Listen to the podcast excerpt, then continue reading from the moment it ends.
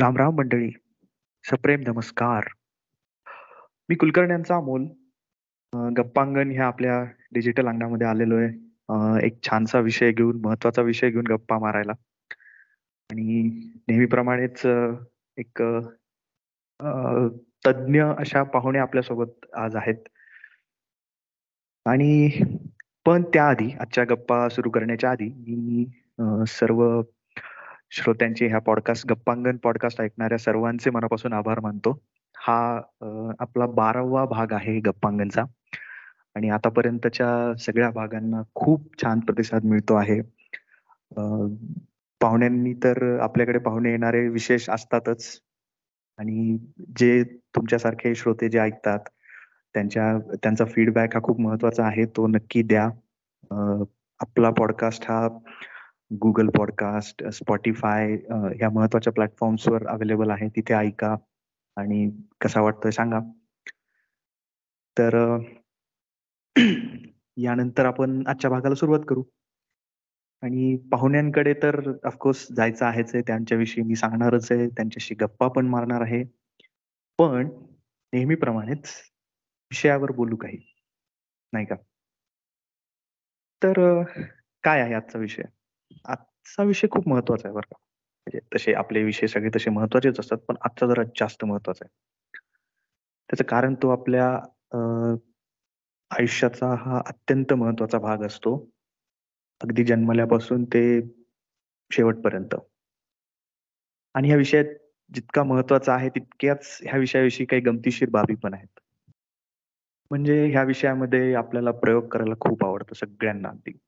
आणि ते आपण अगदी मनसोक्त करत असतो. पण आपली गोची तेव्हा होते जेव्हा त्याच्याविषयी आपल्याला कोणीतरी असा सल्ला देतं की थोडीशी शिस्त असू द्या ते मात्र आपल्याला नको असतं. नाही आलं का लक्षात? सांगतो. हा विषय म्हणजे आहार किंवा लोकप्रिय शब्द त्यासाठी असलेला तो म्हणजे डाएट डाएटची गंमत अशी असते की त्याविषयी इतरांना सल्ला द्यायला आपल्याला खूप आवडतं. आणि मला त्यातलं खूप सारं माहिती आहे असं बहुतेकांना वाटत असतं. त्यात मी सुद्धा आलो बरं का. पण आहारामध्ये थोडी शिस्त आणायची म्हणाली की थोड्याशा आठ्या पडतात कपाळावर की कशासाठी हे चाललंय तसं बरं आहे की. पण ते चुकीचं आहे. त्यामध्ये शिस्त आणली पाहिजे सगळं सगळं खरं आहे. पण शिस्त आणायची म्हणजे नेमकं काय करायचं? त्यामुळेच आजचा हा एपिसोड आणि आपल्याशी ज्या गप्पा मारणार आहेत आणि त्याविषयी जे काही माझे भरपूर सारे प्रश्न आहेत जे मी बहुतेकांच्या तुमच्या मनातले प्रश्न मी यांना विचारणार आहेत त्या आहेत मंजिरी कुलकर्णी ज्या की गेल्या वीस वर्षांपासून आहारशास्त्र ह्या विषयाच्या तज्ज्ञ आहेत आणि द माइंडफुल डायट. हे डायट क्लिनिक ही त्यांची कन्सेप्ट आहे. तर मला इथूनच माझ्या मनात प्रश्न सुरू होतात की डायट क्लिनिक हे दोन वेगळे वेगळे शब्द एकत्र त्यांनी कसे आणले असतील आणि तिथे कोण जातात काय करतात असे भरपूर प्रश्न आहेतच. आणि ते म्हणतात ना की कुठलंही क्षेत्र हे एका मर्यादेनंतर फक्त तज्ज्ञांचं असतं. त्यामुळे आपल्या मनातले प्रश्न हे त्यांनाच तज्ज्ञांनाच विचारूयात. मी मंजिरी मॅडमचं खूप खूप स्वागत करतो मनापासून. मॅडम स्वागत आहे तुमचं. नमस्कार. सगळ्यात आधी तुमचे खूप खूप आभार. तुम्ही वेळ काढून गप्पांगणमध्ये आलात आमच्याशी गप्पा मारायला. आणि खूप सारे प्रश्न मी तुम्हाला म्हणालो तसे आहेतच. पण मी श्रोत्यांना आधी सांगू इच्छितो की त्यांचा अनुभव मी तुम्हाला सांगितलं की वीस वर्षांपासून त्या करत आहेत. आणि डायटिशियन आजकाल आपल्याला बहुतेकांना माहीत असतात. बरेच जण आपण त्यांच्याकडे सल्ले घ्यायला जात असतो. आणि प्रत्येकाची एक एक अशी वेगळी वेगळी पद्धत असते. तर अं, मंजिरी मॅडम आहेत त्यांची पद्धत खूप वेगळी आहे. त्यांनी आहारशास्त्रामध्ये आयुर्वेद त्यानंतर जे काही प्रॉपर आहारशास्त्र असतं त्याचा असा मिक्स करून आणि प्रत्येक व्यक्तीला त्याच्या गरजेप्रमाणे आहार त्या तयार करून देतात असं मला माहीत झालेलं आहे. हे खूप वरवरची माहिती आहे. आणि मी काही जास्त सांगण्यापेक्षा आपण प्रश्नानेच सुरुवात करूयात. आणि मॅडम मग गप्पा मारायला सुरू करायचं का आपण? नक्की नक्की. आता अगदी छान पहिला प्रश्न असं विचारतो की आता तुम्ही डायट क्लिनिक असा शब्द मी तुमच्या ज्या कन्सेप्ट विषयी मांडला. पण त्याआधी मला हे जाणून घ्यायचंय. की गेल्या काही वर्षांमध्ये त्यातही मी असं म्हणेन की विशेषतः कोरोनाच्या नंतर आपल्या सगळ्यांच्या बोलण्यामध्ये रोजच्या लाईफमध्ये आहाराचं महत्त्व वाढलंय असं जाणवतंय. हो. तर हे महत्त्व खरंच वाढलंय का? तुमचा अनुभव तर निश्चितच आम्हाला ऐकून घ्यायचा आहे. पण जर तसं असेल तर मग हे महत्त्व का वाढलंय? अच्छा. काय होतं ना की कोरोनामध्ये कोरोनाने सगळ्यांना खूप काही शिकवलंय. तर बेसिकली भरपूर लोकांनी त्या काळामध्ये अभ्यास केलाय गुगल केलंय. आणि त्यांना हे एक लक्षात आलंय की आपली प्रतिकार शक्ती चांगली असेल तरच आपण यापुढे कुठल्याही येणाऱ्या संकटांना म्हणजे डिसीज रिलेटेड संकटांना चांगल्या पद्धतीने तोंड देऊ शकतो. त्यामुळे आणि जेव्हा तुम्हाला प्रतिकार शक्तीवर काम करायचं आहे तर प्रतिकार शक्ती वाढवण्यासाठी कुठलंही औषध नसतं. तर त्याच्यासाठी आहारातील बदल जीवनशैलीतील बदल हा एकमेव मार्ग आहे. म्हणून या गोष्टी लोकांच्या लक्षात आल्यामुळे याचं महत्त्व दिवसेंदिवस आता वाढत चाललेलं आहे. अगदी योग्य म्हणत कारण हॉस्पिटल्सचा वाढत जाणारा खर्च त्यानंतर ताणतणाव त्यापेक्षा फक्त आहारातूनच जर योग्य आपल्याला म्हणजे ह्या काही गोष्टींपासून सुटका मिळाली तर ते चांगलंच आहे की असा एक विचार असेल त्यामागे. पण हो. तुम्ही आता म्हणालात की फिटनेस वगैरे ह्या गोष्टी आहेत. तर फक्त जर समजा माझा योग्य आहार मी घेतो आहे मी म्हणजे कोणी पण तर फक्त त्याच्या मार्फतच मला उत्तम आरोग्य एकदम चांगली हेल्थ मिळवता येणं शक्य आहे का? कसं असतं की आहाराचा जो रोल आहे तो आपल्या आयुष्यामध्ये ऐंशी टक्के असतो. आणि वीस टक्के हा व्यायामाचा रोल आहे. तर हा रोल कसा आहे तो मी तुम्हाला स्पेसिफाय करते. तर जेव्हा तुम्ही योग्य आहार घेतायत म्हणजे आता तुम्ही बघता की बरेचसे लोक असतात की व्यवस्थित खाणं पिणं असतं त्यांचं सगळं वेळेच्या वेळे खात असतात योग्य पद्धतीने खात असतात तरी सुद्धा त्या लोकांच्या ब्लड रिपोर्ट्समध्ये डेफिशियन्सीज येतात. जसं की आजकाल vitamin B twelve vitamin D deficiency common आहे. तर ह्या डेफिशियन्सी येण्याचं कारण असं आहे की जर तुम्ही योग्य प्रमाणात आहार घेत आहात तरी सुद्धा तुमच्या शरीरामध्ये डेफिशियन्सी येत आहेत. तर त्याचा अर्थ तुमचं शरीर त्या आहारातून योग्य प्रमाणात ते घेत नाहीये. हा त्याचा अर्थ होतो. मग हे घेण्याचं काम म्हणजे शरीराला घ्यायला लावण्याचं काम जे आहे ना ते व्यायाम करत असतं. याचाच अर्थ आमच्या भाषेमध्ये आम्ही न्यूट्रिशनल अपटेक हा शब्द वापरतो की तुम्ही खाल्लेल्या अन्नपदार्थातनं तुमचं शरीर किती प्रमाणामध्ये न्यूट्रिशन घेत आहे हे याच्यावरच सगळं आरोग्य अवलंबून असतं. मग तुम्ही जर वीस टक्के व्यायामाची जरी जोड दिलीत ना तरी सुद्धा हे आपटेक चांगल्या पद्धतीने सुधारतं. आणि कमीत कमी न्यूट्रिश न्यूट्रिशनल फूडमध्ये तुमचं शरीर चांगल्या पद्धतीने रिस्पॉन्स देऊन ते त्या पद्धतीने निरोगी राहू शकतं. नुसतं हा सो नुसता आहार उपयोगाचा नाहीये. त्याच्यासोबत व्यायामाची जोड ही द्यायलाच पाहिजे. Okay, okay. एक एक महत्वाची गोष्ट तुम्ही या ठिकाणी सांगितलीत, की खूप जणांच्या बाबतीमध्ये हे आणि हे बहुतेकांनी अनुभवलं असेल. इतरांच्या काय कदाचित त्यांच्या स्वतःच्याही बाबतीत हे घडलेलं असू शकतं, की त्यांना असं वाटतं, की ते योग्य ते त्यांचा आहार योग्य आहे. पण तरी सुद्धा काही डेफिशियन्सी दिसतात आहे. व्हिटॅमिन बी ट्वेल्व कमी आहे किंवा आणखीनही काही असं होऊ शकतं. त्यामुळे मग असा प्रश्न होतो, की असं जर होत असेल तर मग मी जो आहार घेतो रोज तर तो माझ्यासाठी योग्य आहे की नाही हे कसं समजणार मग? योग्य आहे की नाही? म्हणजे आहार तुम्ही जो आहार घेताय तो योग्य आहे की नाही हे ठरवण्याचे काही साधे पॅरामीटर्स असतात. जसं की तुम्हाला तुम्ही दिवसभर फ्रेशनेस राहतोय का तुम्हाला? त्यानंतर तुम्ही तुम्हाला आधीपेक्षा लवकर थकवा येतोय का? तुम्हाला झोप शांत लागतेय का? सारखी सारखी ऍसिडिटी होते का? पोट गच्च होते का जेवल्यानंतर? हे त्याचे पॅरामीटर्स आहेत. याच्यामध्ये जर तुमचे उत्तर सकारात्मक असतील तर तुमचा जो काही आहार आहे त्या त्याचबरोबर तुमचं वजन नियंत्रणात असणं हा सुद्धा एक पॅरामीटर आहे. तर हे जर सगळे म्हणजे हे स्वतःला विचारायचे प्रश्न आहेत. याच्यामध्ये असं काही नाही की तुम्हाला जाऊन अगदीच रक्ताच्या तपासण्या करायच्या आहेत किंवा काही सोनोग्राफीज करायची आहे साध्या आरो निरोगी शरीराचे हे पॅरामीटर्स आहेत.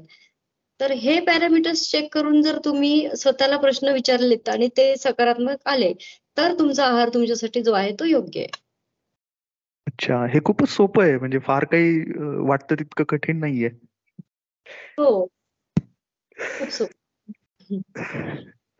आता मला एक प्रश्न नेहमी पडतो की आता जसं माझ्या आई वडिलांची पिढी आहे किंवा आपल्या आधीची पिढी आहे तर ते जे काही खात असतात खात होते बरस त्यापैकीच आपण खात असतो. आणि आपण असं मानतो की साधारणपणे महाराष्ट्रीयन लोकांचं जेवण असतं ते चौरस आहार म्हणून असतं. म्हणजे त्यात बहुतेक सगळे आहार असतातच असतात.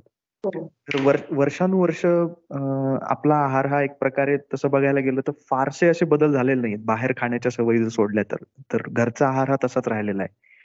पण आपली लाईफस्टाईल ही मात्र खूप बदललेली आहे की आपण आजकाल सेडेंटरी लाईफस्टाईल जी आहे ती बहुतेकांची असते. पूर्वीसारखी अंग मेहनत करायची तितकीची आवश्यकता आता राहिलेली नाही. तर हे सगळे जर आपल्या लाईफस्टाईलमध्ये बदल झालेले आहेत तर मग आपल्या आहारात पण बदल होणं गरजेचं आहे का? आणि जर असेल तर मग आपण काय बदल करायला पाहिजेत आपल्या लाईफस्टाईल नुसार आपल्या आहारात? ओके लाईफस्टाईल कशी आहे त्याच्यावर खूप खूप साऱ्या गोष्टी डिपेंड असतात. आहारामध्ये बदल असा म्हणजे ऍक्च्युली हा प्रश्न खूप वास्ट आहे. याच्यावरती असं पर्टिक्युलर एक उत्तर नाही देता येणार. दुसरी गोष्ट म्हणजे कसं असतं की लाईफ लाईफस्टाईल सिडेंटरी झालेली आहे. सिटिंग बसण्याचं प्रमाण जे आहे ते खूप वाढलेलं आहे. त्याला आजकाल एक नवीन डिसऑर्डर पण आहे सिटिंग डिसऑर्डर म्हणजे खूप वेळ बसून राहणाऱ्या लोकांना पर्टिक्युलर टाईपचे आजार होत असतात. म्हणजे ते आमच्या संशोधनात सिद्ध झालेलं आहे. तर याच्यामध्ये काय आहे की साहजिक आहे. तुम्ही जर खूप वेळ बसून राहताय तुमची सिडेंटरी लाईफस्टाईल आहे तर तुम्हाला पोर्शन साईज कमी करायचा आहे. जे काही तुम्ही आहार घेताय त्यातला. आणि फॅड डाएट जसं की खूप लोक नुसते ज्यूसवर डाएट करायचं म्हणून करतात किंवा हे जे शिफ्ट आहेत तर हे नाही करायचे. दुसरी गोष्ट वर्षानुवर्ष आपले जे पूर्वज आहेत ते जो आहार घेत आहेत त्यानुसार आपला जेनेटिक मेकअप बनलेला आहे. म्हणजे आपलं डीएनए आर एन ए त्या पद्धतीने डेव्हलप झालेलं आहे.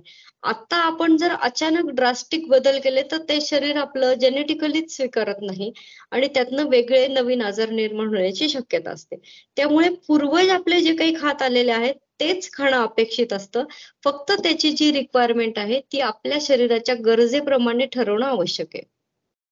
अच्छा तुम्ही तुमच्या उत्तरामध्ये मी एक शब्द पकडला बरं का. तो थोडा इंटरेस्टिंग वाटला मला. तो म्हणजे तुम्ही म्हणालात फॅट डाएट हे काय असतं फॅट डाएट फॅट डाएट म्हणजे कसं असतं की कुठल्याही पर्टिक्युलर ब्रँडचं नाव न घेता याच्यामध्ये ना मार्केटिंग फंडस किंवा मार्केटिंग स्ट्रॅटर्जीज असतात. आजकाल म्हणजे माणूस की शरीराशी एखाद्याच्या शरीराबद्दल काळजी असणं हाच प्रकार कमी झालेला आहे. समजा मी एखादं प्रोडक्ट क्रिएट करतेय सपोज तर आणि त्या प्रोडक्टचा खप मला वाढवायचा आहे तर तशी नीड मी समाजात क्रिएट करेन. तर मी आणि हे अगदी खूप खोलवर गेलेल्या गोष्टी आहेत की जसं की मला सपोज मी एक नवीन मॉलिक्युल आणलाय बाजारामध्ये. आणि ज्याचा डिसीजच नाहीये तर मी तो डिसीज क्रिएट करेन. तर तो कसा क्रिएट करेल? तर मी व्हॅल्यूज ऍड करेन. की एवढे नंबर्स तुमचे विटॅमिन बी ट्वेल्वचे पाहिजेच ते नसतील तर तुम्हाला विटॅमिन बी ट्वेल्व डेफिशियन्सी आहे कारण मी विटॅमिन बी ट्वेल्व तयार केलंय. अगदी तसंच अगदी तसंच आहाराच्या बाबतीत न्यूट्रिशनच्या बाबतीत सुद्धा असतं की मी एखादं फॅट डाएट म्हणजे रेडी टू इट किंवा पटकन मिक्स करून घेणं किंवा फ्रूट ज्युसेस वरतीच किंवा अगदी म्हणजे याच्यामध्ये सांगायचं झालं तर किवी आहे किंवा ड्रॅगन फ्रूट आहे हे आपल्याला लहानपणी माहिती सुद्धा नव्हते. हो. याची याची न्यूट्रिशनल व्हॅल्यू दाखवून त्याची गरज वाढवण्यात आलेली आणि त्याच्यानी आपला इम्पोर्ट त्या फळांचा वाढवलेला आहे. हे इतकं आहे. म्हणजे अगदी किवी मधल्या पेक्षा जास्त न्यूट्रियन्स आपल्या पेरूमध्ये असतात. म्हणजे जे ग्वावा असतं. तर इंडियन इंडियन पेरू जो असतो त्याच्यामध्ये जास्त असतं. पण ते ओव्हर रेटिंग नाहीये त्याला. कारण की हा खप पडायचा तर ते हे आपल्याला वाईजली विचार करून ठरवायचंय की फॅट डाएट तुम्हाला करा.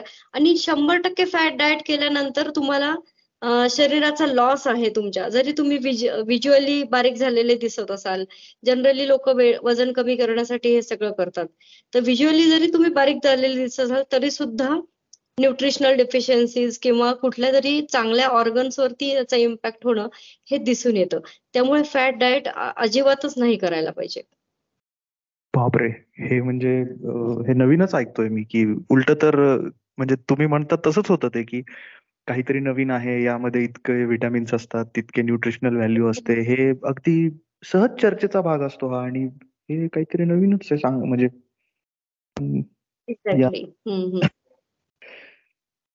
ओके. आता अजून एक गंमत होते बरं का की आता जेव्हा तुम्ही म्हणालात की आता जशी आहार आपल्या जीवनशैलीमध्ये बदल झालेले आहेत तसंच काय होतं की बहुतेकांना आजकाल फिटनेस हा खूप महत्त्वाचा कन्सेप्ट आहे. आजकाल प्रत्येक जण त्यामागे प्रयत्न करत असतो की कुठल्या ना कुठल्या स्वरूपात मी काहीतरी ऍक्टिव्ह राहिलं पाहिजे. मग त्याच्यात त्यासाठी मग वेगळे वेगळे व्यायाम प्रकार सुरू होतात. सांगायचं तर कोणी योगा स्टार्ट करतं कोणी जिमला जातं कोणी सायकल आणि ज्याला जसं जमेल तसं ते करत असतं. आता की जर मी असा एखादा कुठला तरी व्यायाम प्रकार मी सुरू करतोय तर मग हे पण स्वाभाविकच आहे ना की मला माझ्या आहारात पण काहीतरी बदल करावे लागतील. कारण काहीतरी माझं रुटीन बदललंय तर तर तसे बदल हो. होणं गरजेचे आहेत का? मग ते कसे करावेत बदल? जर मी एखादा व्यायाम सुरू करणार असेल तर. बरोबर. काय असतं ना जेव्हा तुम्ही व्यायाम सुरू करता त्यावेळेस तुम्ही शरीरातल्या मसल्स वापरत असता. बरोबर आहे? मसल म्हणजे शरीराचा वापर तुम्ही सुरुवात करता आणि वापर सुरुवात केल्यानंतर तुमच्या शरीराची एनर्जी रिक्वायरमेंट पण वाढते त्यामुळे. म्हणजे हो. व्यायाम केल्यानंतर तुम्हाला खाल्लेलं अन्न पचायला लागतं तुम्हाला एनर्जेटिक वाटायला लागतं. कारण की खाल्लेल्या अन्नाचं व्यवस्थित पचन होऊन त्याच्यापासून एनर्जी तयार होऊन ती युटिलाइज होते व्यवस्थितरित्या. तर जेव्हा तुम्ही मसल्स यूज करताय तर तेव्हा जनरली व्यायाम केल्यानंतर म्हणजे मसल्स ज्या असतात ना आपल्या त्या अशा थ्रेड्सपासून बनलेल्या असतात. म्हणजे बारीक बारीक दोरे जर एकत्र केले तर हे थ्रेड्स एकत्र केले तर त्यापासून एक मसल बनते. आणि ज्या वेळेस तुम्ही व्यायाम करत असता त्यावेळेस हे दोरे जे असतात ते तुटत असतात. म्हणजे ते ब्रेक होत असतात. ठीक आहे. ब्रेक झाल्यानंतर जेव्हा तुम्ही व्यायाम थांबवता किंवा त्यानंतर मग दिवसभर तुमचा जो बसून काम करत असता किंवा आराम करत असता त्यावेळेस या मसल्सची परत एकदा रिकव्हरी होत असते. तर रिकव्हरी होत अस हा रिकव्हरी होत असताना काय होतं की या एक दोऱ्याच्या जागी दोन दोरे बनतात ज्याला आपण मसल बिल्डिंग असं म्हणतो. किंवा मसल नरिशमेंट ह्या वेळेस काय होतं मसल्सला रिक्वायरमेंट असते पर्टिक्युलर अन्न पदार्थाची ज्याच्यामध्ये प्रोटीन्स जास्त आहेत. तर जेव्हा तुम्ही व्यायाम करायला सुरुवात करता तेव्हा आहारातले प्रोटीन वाढवणं अपेक्षित असतं ज्याने की तुमच्या मसल स्ट्रॉंग होतील आणि तुम्हाला जास्ती एनर्जेटिक वाटून तुमची स्ट्रेंथ वाढेल. तर व्यायाम सुरू केला केल्यानंतर साहजिकच म्हणजे व्यायाम कुठला करायचा हे तुमच्या कन्सर्न वरती डिपेंड असतं की तुम्हाला का करायचा आहे व्यायाम? काही लोकांना फिटनेससाठी काही लोकांचे काही फिटनेस गोल्स असतात. काही लोकांना समजा काही मेटाबॉलिक डिसऑर्डर जसं वजन आहे किंवा डायबिटीज आहे इतर काही आजार आहेत तर त्याच्यावरती कंट्रोल करायचा असतो. तर या एम वरती तुमचं व्यायाम कुठला करायचा ते ठरतं. आणि त्यानंतर व्यायाम सुरू केल्यानंतर प्रोटीनची मात्रा आहारातली वाढवायची ओके ओके. म्हणजे फक्त आहारामध्ये करायचंय त्यामध्ये. आणि जो कुठला तुम्ही व्यायाम प्रकार करणार आहात त्याच्यानुसार योग्य त्या सल्ल्यानेच आहारात बदल हो. करणं अपेक्षित आहे. हो कारण की कुठले प्रोटीन घेणं हा सुद्धा एक पुढचा पार्ट असतो. कारण प्रोटीन व्हेजिटेरियन नॉन व्हेजिटेरियन दोन प्रकारचे असतात. मग तुमचं शरीर कुठल्या टाईपचं आहे. तुम्हाला काय कन्सर्न आहे तुमचा डाएट घेण्याचा? म्हणजे तुम्ही व्यायाम मसल बिल्डिंगसाठी करताय का? तुम्हाला शेप चांगला हवाय का? किंवा तुम्हाला फिटनेसच ठेवायचा किंवा तुम्हाला रनिंग चांगलं करायचंय? तर ह्याच्यावरती ठरतं की कुठले प्रोटीन कुठल्या अन्नातून कुठले प्रोटीन द्यायचे? मग मग आता मला एक प्रश्न पडला असा की जेव्हा जिमला जातो म्हणजे मी पण जायचो पूर्वी. आता सध्या बंद आहे पण तिथे गेल्यानंतर तो जो जिम इन्स्ट्रक्टर असतो ना तो सरसगट असे ते मोठ्या डब्यांमध्ये येतात ना व्हे प्रोटीन असं काहीतरी ते सरसगट हो. सर्वांना देत असतो तो. म्हणजे अगदी जे ज्या मुलांना सिक्स पॅक ऍप्स बनवायचे आहेत ते आणि म्हणजे मी हे पाहिलेलं आहे की मी ज्या जिमला जायचो ना तिथे काही लेडीज पण यायच्या की ज्या लाईक फिफ्टी प्लस एजच्या ज्या फक्त नॉर्मल त्यांना डॉक्टरने सांगितलंय. तर तो त्यांना पण ते सजेस्ट करायचा की तुम्ही हे घेत जा. मग हे तर चुकीचंच म्हणावं लागेल ना? शंभर टक्के चुकीचं आहे. जसं मी सुरुवातीला सांगितलं तसं प्रोटीन पावडर तयार केल्यानंतर त्याची नीड क्रिएट करणं आवश्यक आहे तरच त्याचा खप होईल. ठीक आहे? गोष्ट काय असतं माहिती का? की आपल्या शरीराला अन्नाची सवय असते. आता जगभरात रिसर्च झालेला आहे की तुमच्या शरीराला किती प्रोटीन लागतात रोज? किंवा किती विटॅमिन्स लागतात? किती फायबर्स लागतात? हे सगळं माहिती आहे. ठीक आहे. आता पर्टिक्युलर शरीराच्या मी टेस्ट केल्या ब्लड टेस्ट केल्या त्याच्यावरून मी ठरवलंय. मग तुम्ही तेच खाऊन जिवंत राहू शकला असतात. मग तुम्हाला अन्नाची काय गरज आहे? काय गरज होती? बरोबर आहे. तुम्ही टॅबलेट्स खा तुम्ही पावडर्स घ्या तुम्ही शेक्स घ्या. त्याच्यावरच तुम्ही जिवंत राहू शकला असतात. राईट तर काय की जनरल मेकॅनिझम जे असतं बॉडीचं त्यावेळेस तुम्ही सपोज उदाहरण मी वरण भात जर तुम्ही खाल्ला तर वरण भातामध्ये प्रोटीन आणि कार्बोहायड्रेट दोन्ही असतात. ह्या दोन्हीचं कॉम्बिनेशन जेव्हा तुम्ही खाता ते खाल्ल्यानंतर शरीराला त्यावेळेस जेवढ्या प्रोटीनची रिक्वायरमेंट असते किंवा जेवढ्या कापची रिक्वायरमेंट असते तेवढं शरीर त्यातनं घेतं तेवढंच. आणि बाकीचं बाकीचं किडनीला आणि लिव्हरला डिटॉक्स टाईप म्हणजे वॉश आउट करायला लागतं कारण त्याची गरज नाहीये. ठीक आहे? जेव्हा तुम्ही प्रोटीन पावडर्स घेता की ज्याच्यामध्ये डायरेक्टली एका स्कूपमध्ये तीस ग्रॅम प्रोटीन आहेत राईट तीस ग्रॅम प्रोटीनचा एक स्कूप जर तुम्ही घेतला आणि तीस ग्रॅम प्रोटीन तुमच्या शरीरामध्ये गेले एका मुवमेंटला अचानक. एवढे गेल्यानंतर त्यावेळेला जर तुमच्या शरीराला पाच ग्रॅम प्रोटीनची आवश्यकता आहे तर त्या तीस मधून शरीर पाच ग्रॅमच घेईल. आणि त्या पंचवीस ग्रॅम प्रोटीनचा लोड तुमच्या लिव्हर आणि किडनीवर ट्रिमेंडस येईल. आणि लिव्हर आणि किडनीची डिसऑर्डर्स इथून सुरुवात सुरू होतात. तर त्यामुळे हे अजिबातच सजेस्टेड नाहीये. अजिबातच सजेस्टेड नाहीये. तुम्हाला प्रोटीन आवश्यक आहे नो डाऊट पण ते अन्नातून वाढवणं अपेक्षित असतं. तुमच्या रिक्वायरमेंट ठरवून त्यानुसार आणि पर्टिक्युलर असं नाहीये की अन्नातून प्रोटीन पाहिजे तर तेवढ्या पन्नास ग्रॅम प्रोटीनचं अन्न तुम्ही सकाळीच खायचंय. तसं नसतं. तुम्ही जेव्हा भूक लागेल तेव्हा एक पोर्शन प्रोटीनचा एक कार्बोहायड्रेटचा एक विटॅमिन्सचा एक फायबरचा असं कॉम्प्लेक्स खाणं अपेक्षित असतं. त्याच वेळेस त्याचं पचन व्यवस्थित होऊन त्याचे बेनिफिट्स तुम्हाला हंड्रेड पर्सेंट मिळू शकतात. म्हणजे ज्याला आपल्याकडे ती म्हण आहे ना रोगापेक्षा इलाज भयंकर असाच प्रकार आहे हा जर कोणी घेत असेल तर. म्हणजे हे यातनं कमी आणि स्वतःच लॉस जास्त आहे हा. स्वतःचाच लॉस जास्त आहे. दुसरी गोष्ट तुम्ही आणि हे मी जे बोलते ना ते अनुभवाने बोलते म्हणजे कसं जर एखादी तुम्ही बघा आजूबाजूला तुमचे असे बरेच लोक असतात जे प्रोटीन पावडर्स रोज सकाळी घेत असतात. तुम्ही जर त्यांना ऑब्झर्व केलं किंवा त्यांना विचारलं तर त्यांना एकतर लेथार्जिक फिलिंग असते सुस्ती असते एक प्रकारची. दुसरी गोष्ट त्यांना भूक कमी लागत असते त्या लोकांना. तर उलट आहे की भूक लागायला हवी ऍक्च्युली हा भूक चांगली लागणं हे चांगल्या आरोग्याचं लक्षण आहे. तर भूक कमी लागतीये म्हणजे काय? लिव्हर तुमचं लोडेड आहे ऑलरेडी सो लिव्हरला डायरेक्टली डिटॉक्सिफिकेशन करायला लागतं. त्यानंतर प्रोटीन पासूनच अमोनिया बनतो जो की अत्यंत टॉक्झिक मानला जातो. विषच आहे अमोनिया आपल्या शरीरासाठी. हा अमोनिया तुमच्या किडनीला वॉश आउट करायला लागतोय. तर भरपूर प्रमाणात. त्यामुळे हे हे ऑर्गन्स तुम्ही त्याला कन्सिडर करून जे करताय ना ते करणं बंद करायला पाहिजे. खूप हा खूप महत्त्वाचा पॉइंट आहे. म्हणजे याकडे इतक्या काय म्हणता येईल याचे एवढे दुष्परिणाम असतील याची मला वाटतं खूप कमी जणांना कल्पना असेल.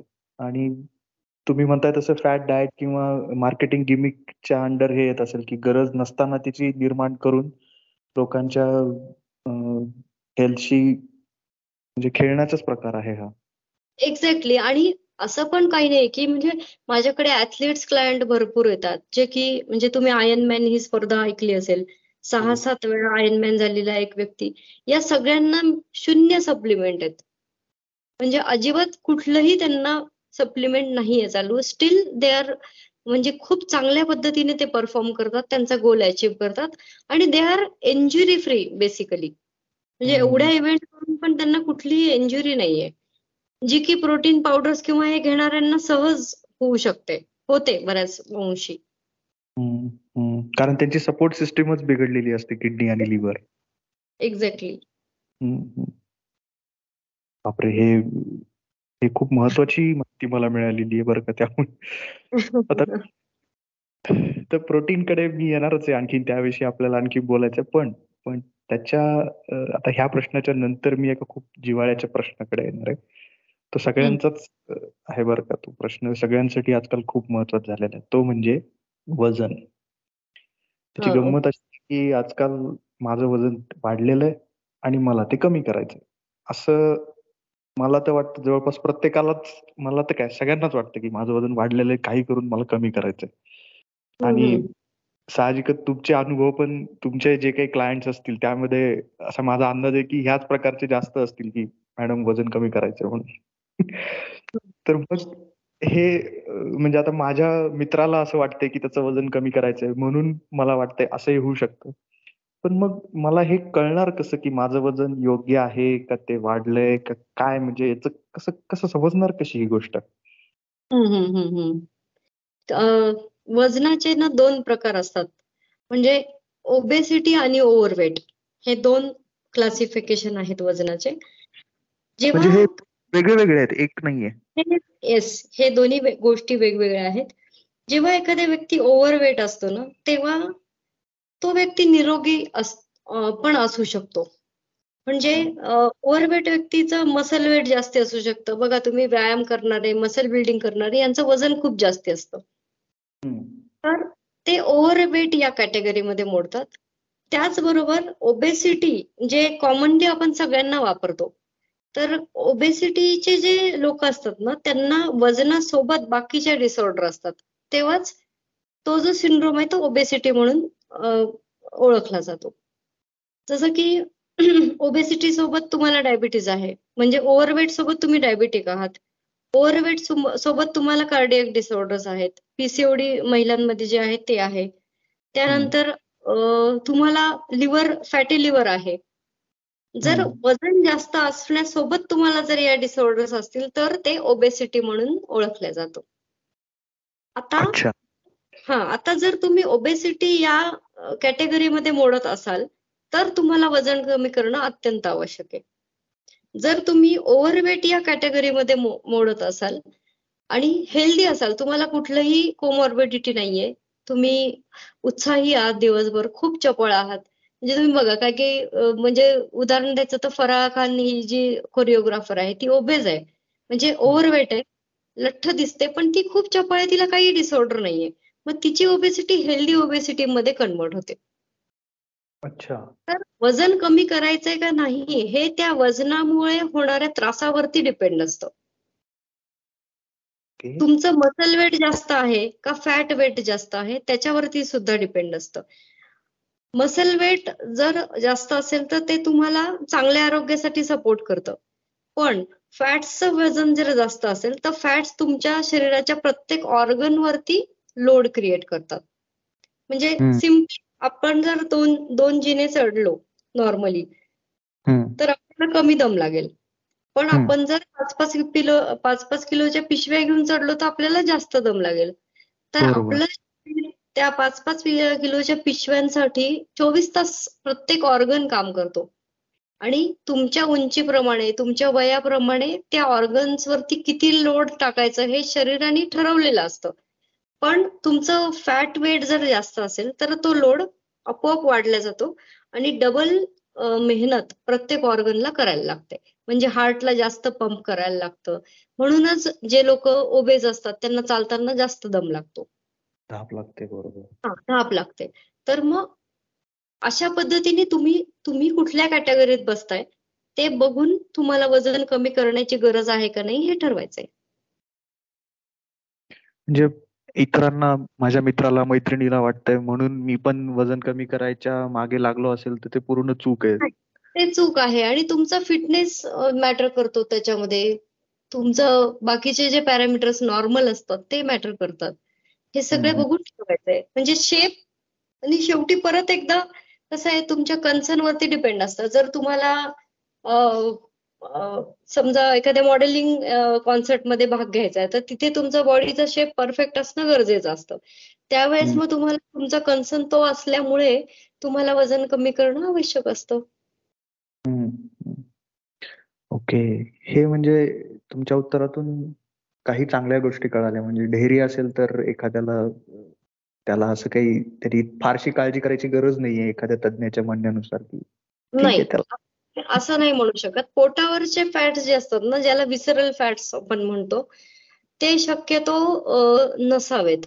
कारण पोटावरचे जे फॅट्स असतात त्याचा लोड हृदयावर येत असतो आणि पाठीच्या कण्यावर येत असतो. त्यामुळे जनरली ज्या लोकांचं पोट जास्ती असतं त्यांना पाठदुखीचा त्रास असतो किंवा कंबर दुखीचा त्रास असतो. आणि त्यांना धाप पण जास्ती लागते इतर लोकांपेक्षा. त्यामुळे पोटावरची चरबी चरबीचं जे प्रमाण आहे जसं मी सांगितलं फॅट कंटेंट जास्त असेल तर वजन करणं कमी करणं आवश्यक आहे. अरे म्हणजे परत माझा एक काय म्हणता येईल त्याला गैरसमज लगेच दूर केला तुम्ही. हो. म्हणजे इंटरेस्टिंग आहे की माझी नेमकी कॅटेगरी कुठली आहे? मी ओबेज आहे का ओव्हरवेट आहे? हे लक्षात घेऊन आणि इतरही अनेक गोष्टी लक्षात घेऊनच वजन कमी करायचं की नाही हा सल्ला मी घेणं गरजेचं नाहीये. एखाद्या तज्ञानी ते सांगणं आवश्यक आहे तुमच्यासारख्या कुठल्याही.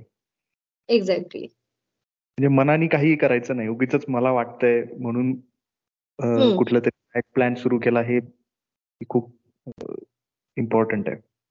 मग आता यानंतर जर मला लक्षात आलं म्हणजे मी एखाद्या तुम्ही सांगितलेले सगळे चेकलिस्ट केली आणि त्यानंतर लक्षात असं आलं आणि ते कन्फर्मही झालं की माझं वजन हे गरजेपेक्षा जास्त आहे.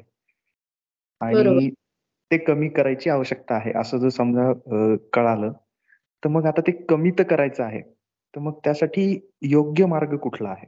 आता हे मी याच्यासाठी विचारतोय की आजकाल बहुतेक जण काय करतात की युट्यूब चॅनल्स असतील किंवा मित्रमैत्रिणींचे सल्ले असतील ते घेऊन कुठला तरी एक स्वतःच्याच मनाने एखादा मार्ग निवडतात. आणि त्यासाठी इतर काही पर्याय साहजिकच आजकाल चर्चेमध्ये असतात. वेगळे वेगळे डाएट पॅटर्न्स आहेत फॉर एक्झाम्पल कोणीतरी किटो डाएट करतं कोणीतरी इंटरमिटंट फास्टिंगला फॉलो करतं. कारण म्हणजे की एक्झाम्पल सांगायचं तर माझ्या एखाद्या मित्राला जर इंटरमिटंट फास्टिंगनी जर फरक पडला असेल तर मी पण ते ब्लाइंडली फॉलो करतो. असं खूपदा होतं. तर मग जर वेगळे वेगळे पर्याय उपलब्ध आहेत तर मला माझ्यासाठी योग्य मार्ग कुठला?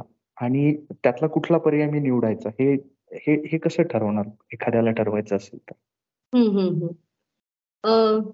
याच्यासाठी काय करायला लागतं की आपण आपली स्वतःचीच हिस्ट्री घ्यायची असते. म्हणजे ऍक्च्युली वजन का वाढलंय ना हे खूप महत्वाचं गोष्ट असते.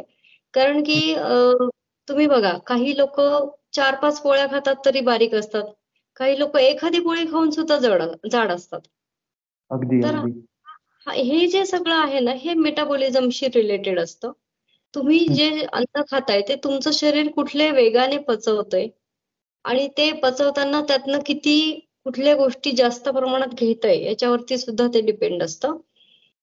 त्याचबरोबर आता तुम्ही इंटरमिटंट फास्टिंगबद्दल बोललात आता तर इंटरमिटंट फास्टिंग प्रत्येक व्यक्तीला सहन होईल असं नाही.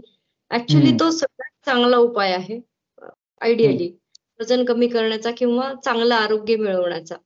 पण जर एखाद्या व्यक्तीला ऍसिडिटीचा खूप त्रास आहे मायग्रेनचा खूप त्रास आहे तर त्या व्यक्तींना इंटरमिडियंट फास्टिंग सजेस्टेड नसतं. तर आपण पोर्शन किती खातोय प्रत्येक गोष्टीचा? म्हणजे साध्या साध्या जरी तुम्ही बदल केलेत म्हणजे मी जर सांगितलं एकदम सोपे सोपे बदल असतात ज्याच्याने तुमचं वजन कमी होऊन तुम्ही निरोगी राहू शकता. सगळ्यात पहिलं काय ना की तुम्ही तुमच्या शरीराचे सिग्नल्स ऐकायचेत. आपलं शरीर आपल्याला प्रत्येक मोमेंटला प्रत्येक गोष्ट सांगतं. फक्त आपण ते ऐकत नाही. त्यामध्ये काय आहे? भूक लागली आहे. भूक लागली आहे याचा अर्थ आता मला फ्युएल हवंय I am ready to digest the food तुम्ही जे खाल्लंय ते मी पचवण्यासाठी समर्थ आहे आत्ता. याचा भूक लागली याचा अर्थ हा होतो. आपल्यापैकी खूप जण असे असतात की जे भूक लागण्याची वाटच पाहत नाहीत वेळ झालीये म्हणून खातात. किंवा खायचंय आता मग चार वाजता भूक लागेल म्हणून आधीच खाऊन घेतात. तर हे अत्यंत अयोग्य आहे. भूक लागण्याची वाट बघा. तीव्र भूक लागू द्या त्यानंतर खा. त्यानंतर वजन कमी करताना सपोज तुमची कॅपॅसिटी चार पोळ्या खाण्याची आहे तर दोन पोळ्या खा. हाफ ऑफ युअर कॅपॅसिटी तुम्हाला खायचं आहे. आणि अर्धा भाग अन्नानी एक भाग पाण्याने आणि एक भाग रिकामा ठेवायचा आहे हे जरी केलं तरी तुमचं वजन कमी होतं. म्हणजे सिग्नल ऐकले तहान लागलं म्हणजे काही लोक उगाच सकाळी उठून तांब्याभर पाणी पितात. तहान नसली तरी. मग असं असतं तर शरीराने सिग्नल्स दिलेच नसते. सिंपल गोष्टी भूक असेल तेव्हा खा. भूक नसेल तेव्हा खाऊ नका. जर थकवा आला असेल तर आराम करा. एनर्जेटिक वाटत असेल व्यायाम करा. तहान लागली असेल पाणी प्या. तहान नसेल पाणी पिऊ नका. इतकं सिंपल असतं. ह्या जरी गोष्टी तुम्ही फॉलो केल्यात ना तरी तरी तरीही तुमच्या याच्यामध्ये खूप फरक पडेल. त्याच्याशिवाय तुम्ही काय खाताय ते सुद्धा महत्वाचं असतं. म्हणजे आता पोर्शन जर मी तुम्हाला अर्धी कॅपॅसिटी सांगते मग तुम्ही जर पिझ्झा अर्धा खाल्ला तर त्यांनी नाही होणार. त्याच्यामध्ये न्यूट्रिशन किती आहे हे खूप इम्पॉर्टंट आहे. सिंपल फूड जे आपल्या घरात बनतं वरण भात भाजी पोळी. या सिंपल फूड वर भर द्या. आपला जो चौरस आहार मग अशी तुम्ही म्हणालात की चौरस आहार आहे.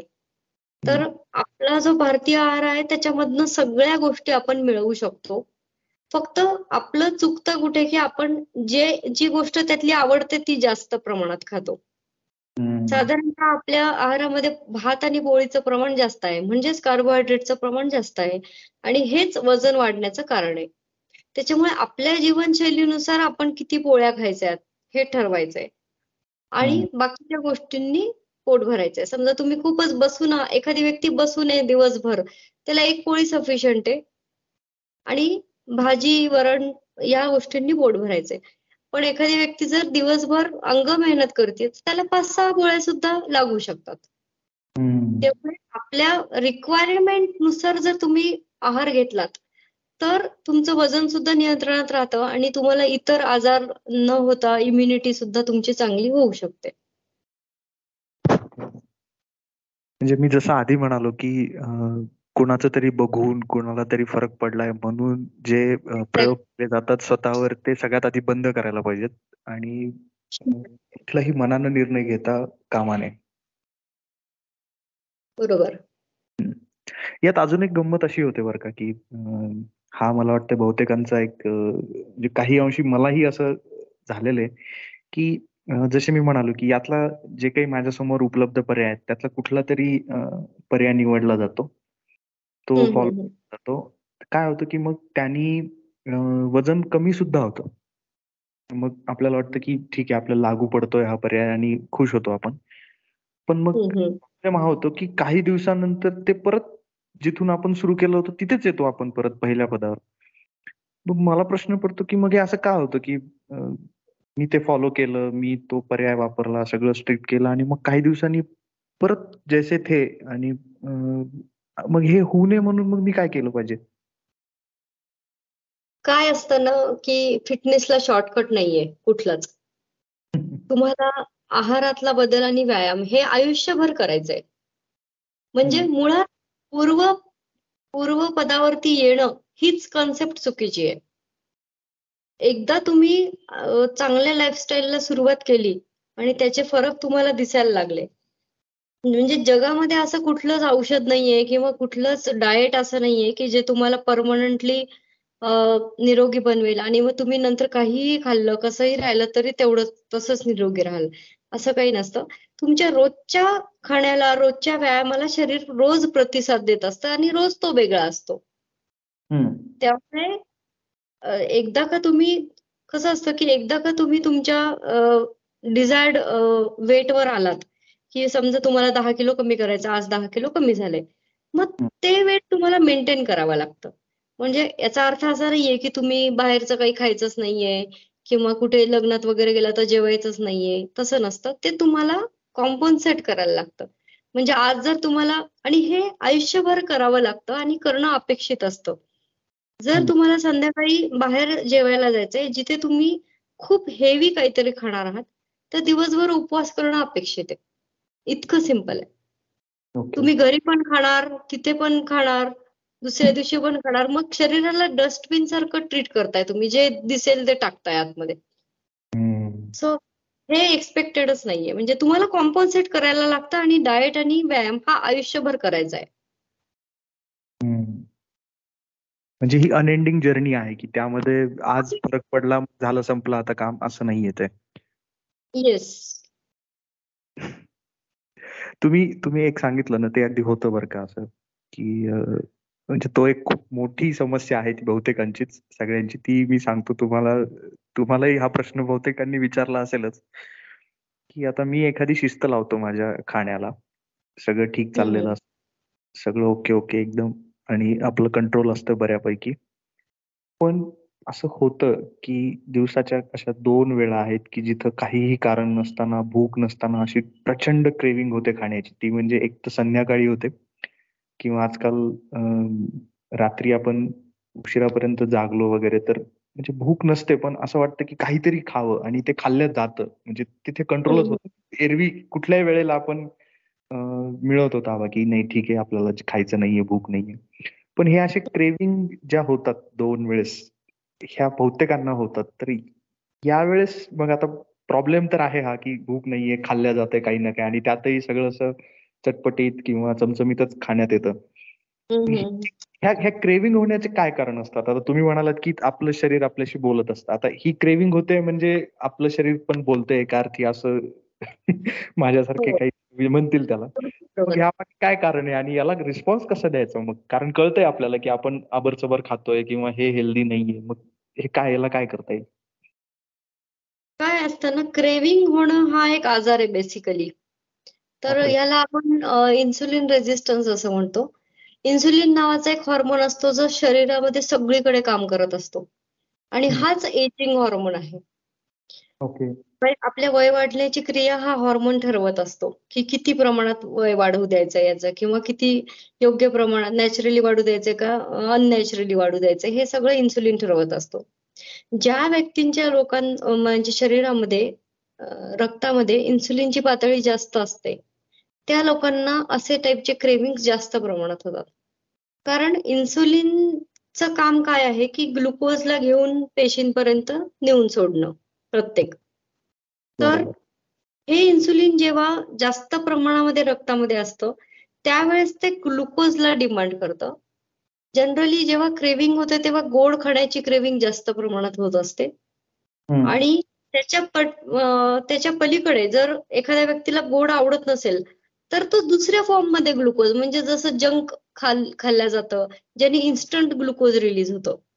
असे पदार्थ जसं की चिप्स आहेत किंवा फ्राईज आहेत अशा पद्धतीचे पदार्थ जे स्टार्च युक्त आहेत तर त्यांनी पटकन म्हणजे समाधान मिळतं सटायटी मिळते. ह्या समाधान मिळण्याचं कारण पण तेच होतं की ते इन्सुलिनला त्याचं मिळालं जे पाहिजे ते.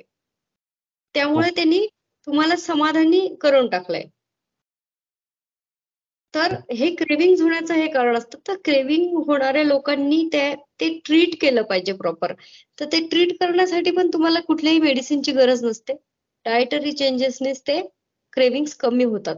आठ दहा दिवसात कमी होतात. तुम्ही एकदा डाएटवर शिफ्ट झालात की. अच्छा म्हणजे क्रेविंग म्हणजे हे ज्याला जिभेचे चोचले म्हणतात ते प्रकार नसून ही खरं तर खूप गांभीर्याने घेण्याची गोष्ट आहे की हा एक पुढे चालून खूप मोठा यांनी तुम्हाला त्रास होऊ शकतो जो वेळीच त्याच्याकडे लक्ष देणं गरजेचं आहे हो, हो. ओके ओके आता एक अजून एक महत्त्वाचा प्रश्न म्हणजे तसे सगळेच महत्त्वाचे आहेत आणि त्यामध्ये पण खूपदा असा सल्ला मिळतो आपल्याला की जर समजा तुम्ही डाएटवर आहात किंवा एक विशिष्ट अशी आहारशैली म्हणून किंवा एक शिस्त तुम्ही लावत आहात तर हा सल्ला खूप कॉमन आहे जो खूप जण देतात. इव्हन काही डायटिशियन सुद्धा देत असतात. ते तुम्हाला एक अशी यादी देतात की हे पदार्थ तुमच्या खाण्यातून काही जण तर म्हणजे खूप सांगतात की हे बंदच करा अगदी घेऊच नका. तर असे पदार्थ ते देतात आपल्याला. पण प्रॉब्लेम असा असतो की हे पदार्थ आपण अगदी लहानपणापासून खात असतो. आणि तुम्ही आताच एक खूप महत्त्वाचा पॉईंट मांडलात एका प्रश्नाचं उत्तर देताना की आपलं शरीर जे आहे ते आपल्या अगदी पिढ्यान पिढ्या आपण जे काही जेवतोय खातोय तर त्याच्यामध्ये ते म्हणजे त्याला ती स्वीकारत असतं किंवा त्याला सवय झालेली असते. तर जेव्हा सांगितलं जातं की तुम्ही भात बंद करा गुळ बंद करा आणि हे महत्त्वाचे हे तर रोजचे पदार्थ आहेत. तर जर तुम्हाला वजन कमी करायचं किंवा माझ्या खाण्याला शिस्त लावायची आहे तर हे असं गरजेचं आहे का की हे नेहमीचे पदार्थ बंदच केले पाहिजेत पूर्णपणे? बेसिकली भात बंद काय असतं माहिती का? आहाराचा एक नियम आहे. की ज्या प्रदेशामध्ये जे पिकतं ना ते खाल्लं तर तुम्हाला त्याचे फायदे शंभर टक्के मिळतात. म्हणजे बघा तुम्ही जर साऊथमध्ये आहात आणि तिकडे तुम्ही भात खाल्लात किंवा कोकणात आहात तिकडे तुम्ही भात खाल्ला तर तुमचं शरीर म्हणजे तुम्हाला जड वाटत नाही.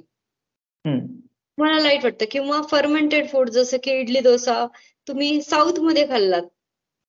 किंवा त्या भागामध्ये खाल्लं तर तुम्हाला जड नाही वाटत. चिंच चिंचे खूप लोकांना ऍसिडिटी होते.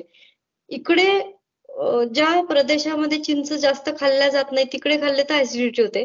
ज्या प्रदेशात जास्त खाल्ल्या जाते तिकडे म्हणजे स्टेपल फूड ज्याला आपण म्हणतो ते खाणं अपेक्षित असतं. असं जरुरी नाहीये की भात बंदच करायचा आहे पण तुम्ही कुठे राहताय त्या प्रदेशात काय पिकतंय त्याच्यावरती ते डिपेंड असतं. दुसरी गोष्ट काय झालंय ना की पॉलिश तांदूळ जो असतो त्यांनी सगळा प्रॉब्लेम आहे.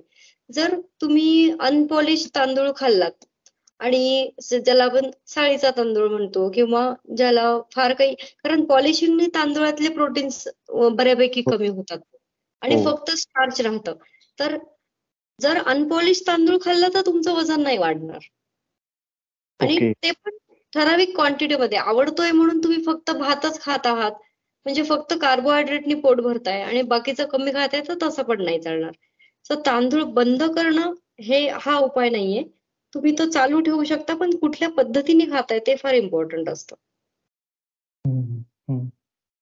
म्हणजे एखादी गोष्ट पूर्णपणे बंद करणं जी तुम्ही पूर्वी खात होतात आणि आता तर ते म्हणजे अतिरेक झाला हे असं होता कामा नये. काय ना तुम्ही डाएट करताना आनंदी असणं फार आवश्यक असतं. तुम्ही डाएट करताय आणि तुम्ही अपसेट राहताय तर त्याला काहीच अर्थ नाहीये. कारण मनाचा डायजेशनचा इमोशन्सचा खूप जवळचा संबंध असतो. म्हणजे फक्त ती पद्धत त्याची योग्य ती असायला हवी. पूर्ण बंद करणे हे कधीच तुम्ही रिकमेंड करणार नाही तुमच्यासारखा कुठलाही तज्ञ हो आणि त्या व्यक्तीच्या प्रकृतीवर ते डिपेंड असतं. काय बंद काय पूर्ण बंद काय पार्शली बंद करायचंय? हे सगळं त्या व्यक्तीच्या प्रकृतीवर असतं. सो जनरलाइज आपण असं नाही सांगू शकत की भात बंदच करा किंवा चालूच ठेवा. ह्याच्या ह्याच्या जोडीला आजकाल जो खूप काय ज्याला म्हणतात असा की वर्ड झालेला आहे तो म्हणजे शुगर आणि शुगर बाबतीत आजकाल अगदी टोकाचं एक अशी फिलिंग असते किंवा जो अडवाईस असा मिळतो की साखर हा सगळ्यात मोठा एनिमी आहे आपला. आणि आता साखर ही तुम्ही पूर्णपणे बंद करणं गरजेचं आहे. तरच तुमचं वजन एक तर कमी होईल आणि जे कमी झालंय ते कंट्रोलमध्ये राहील. नाहीतर मग तुमच्या मागे वेगळे वेगळे विकार व्याधी सगळं बिघडत जाईल. त्यामुळे साखर ही एक नंबरची एनिमी असं आजकाल म्हणजे पिक्चर असं दिसतं आपल्याला. तर तुम्ही नेमकं एक डायटिशियन म्हणून तुम्ही ह्या हे जे काही ओपिनियन आजकाल जनरेट झाले त्याला म्हणजे तुमचं काय म्हणणं आहे त्यावर? ते फार महत्वाचं आहे जाणून घेणं. किंवा तथ्य कितपत आहे ह्या गोष्टींमध्ये? तथ्य याच्यामध्ये शंभर टक्के आहे. साखर नाहीच.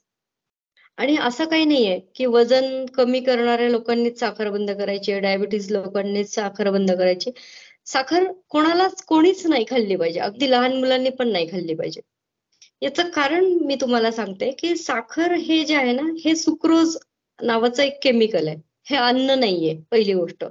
सुक्रोज नावाचं chemical derived from sugar cane म्हणजे उसाच्या रसापासून काढलेले केमिकल उसाचा रस तुम्ही रोज प्यायला तरी चालतो. पण साखर तुम्हाला व्हाईट शुगर जी असते ती तुम्हाला कशीच अलाउड नाहीये. साखरेने सगळ्यात महत्वाची गोष्ट होते ती म्हणजे एजिंग फास्ट होतं. खूप लवकर लवकर वय वाढायला लागतं. दुसरी गोष्ट साखर ही ऍडिक्टिव्ह असते. म्हणजे रिसर्च पेपरमध्ये असं दिसून आले की एम आर आय केले ब्रेनचे त्याच्यामध्ये जे लोक हेरोईन नावाचे ड्रग घेतात आणि जे लोक दररोज साखर खातात त्यांच्या ब्रेनमध्ये सेम चेंजेस होते होतात. म्हणजे एवढी डेंजरस आहे साखर. एवढी डेंजरस आहे. दुसरी गोष्ट तुम्ही बघा आपल्या अवतीभोवती कसं आहे की आपण लेबल करतो त्या गोष्टी वाईट आपण लेबल करतो त्या गोष्टी चांगल्या हे समाजामध्ये सगळीकडे असतं. म्हणजे आता व्यसन असतं तसंच साखरेचं सुद्धा व्यसन असतं. खूप लोक तुम्ही बघा आजूबाजूला ज्यांना गोड खाल्ल्याशिवाय कंप्लीट वाटत नाही. खूप लोक असे असतात ज्यांना जेवण झाल्यावरती काहीतरी गोड लागतं. ते गोड नाही खातलं तर ते अस्वस्थ होतात. त्यांना चिडचिड होते.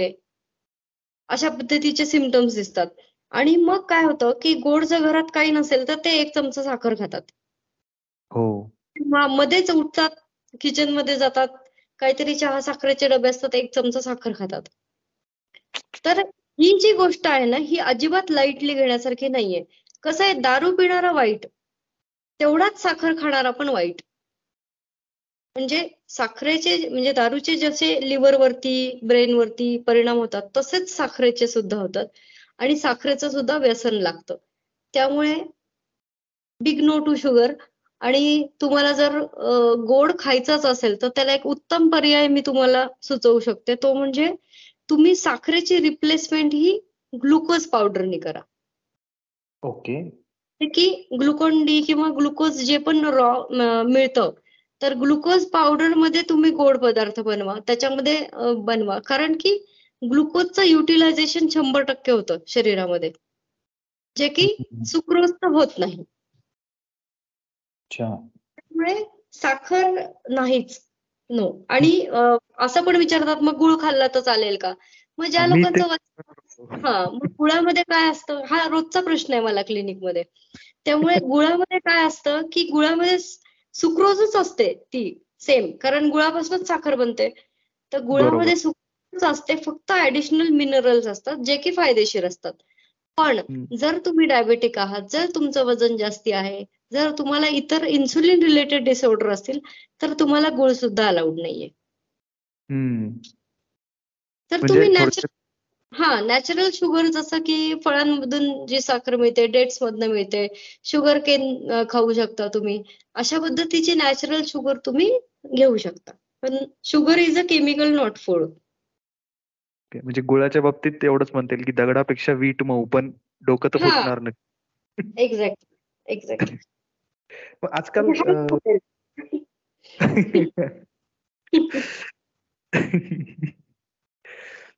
पण एक एक दुसरा एक पर्याय गेल्या काही वर्षात उपलब्ध झालेला आहे. तो म्हणजे ते शुगर फ्री म्हणून येतं. त्याला लोज नावाची कुठली तरी साखर असते असं. आणि त्याचं खूप असं जोरदार जाहिराती सुरू असतात की हा एक अगदी प्रॉपर रिप्लेसमेंट आहे. आणि मग तुम्ही सल्ला देता का ते वापरण्याचा साखरेच्या ऐवजी?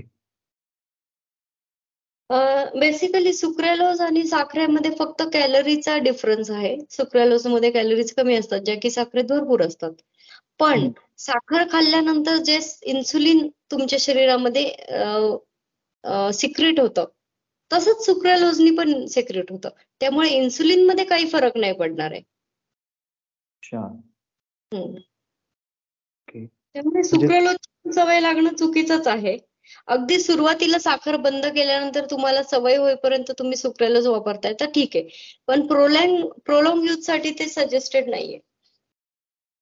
म्हणजे ते एकाच नाण्याच्या दोन बाजू आहेत. ते फक्त वाटू शकत समाधान देऊ शकतं ते पण उपयोग काहीच नाही त्याचा. एक्झॅक्टली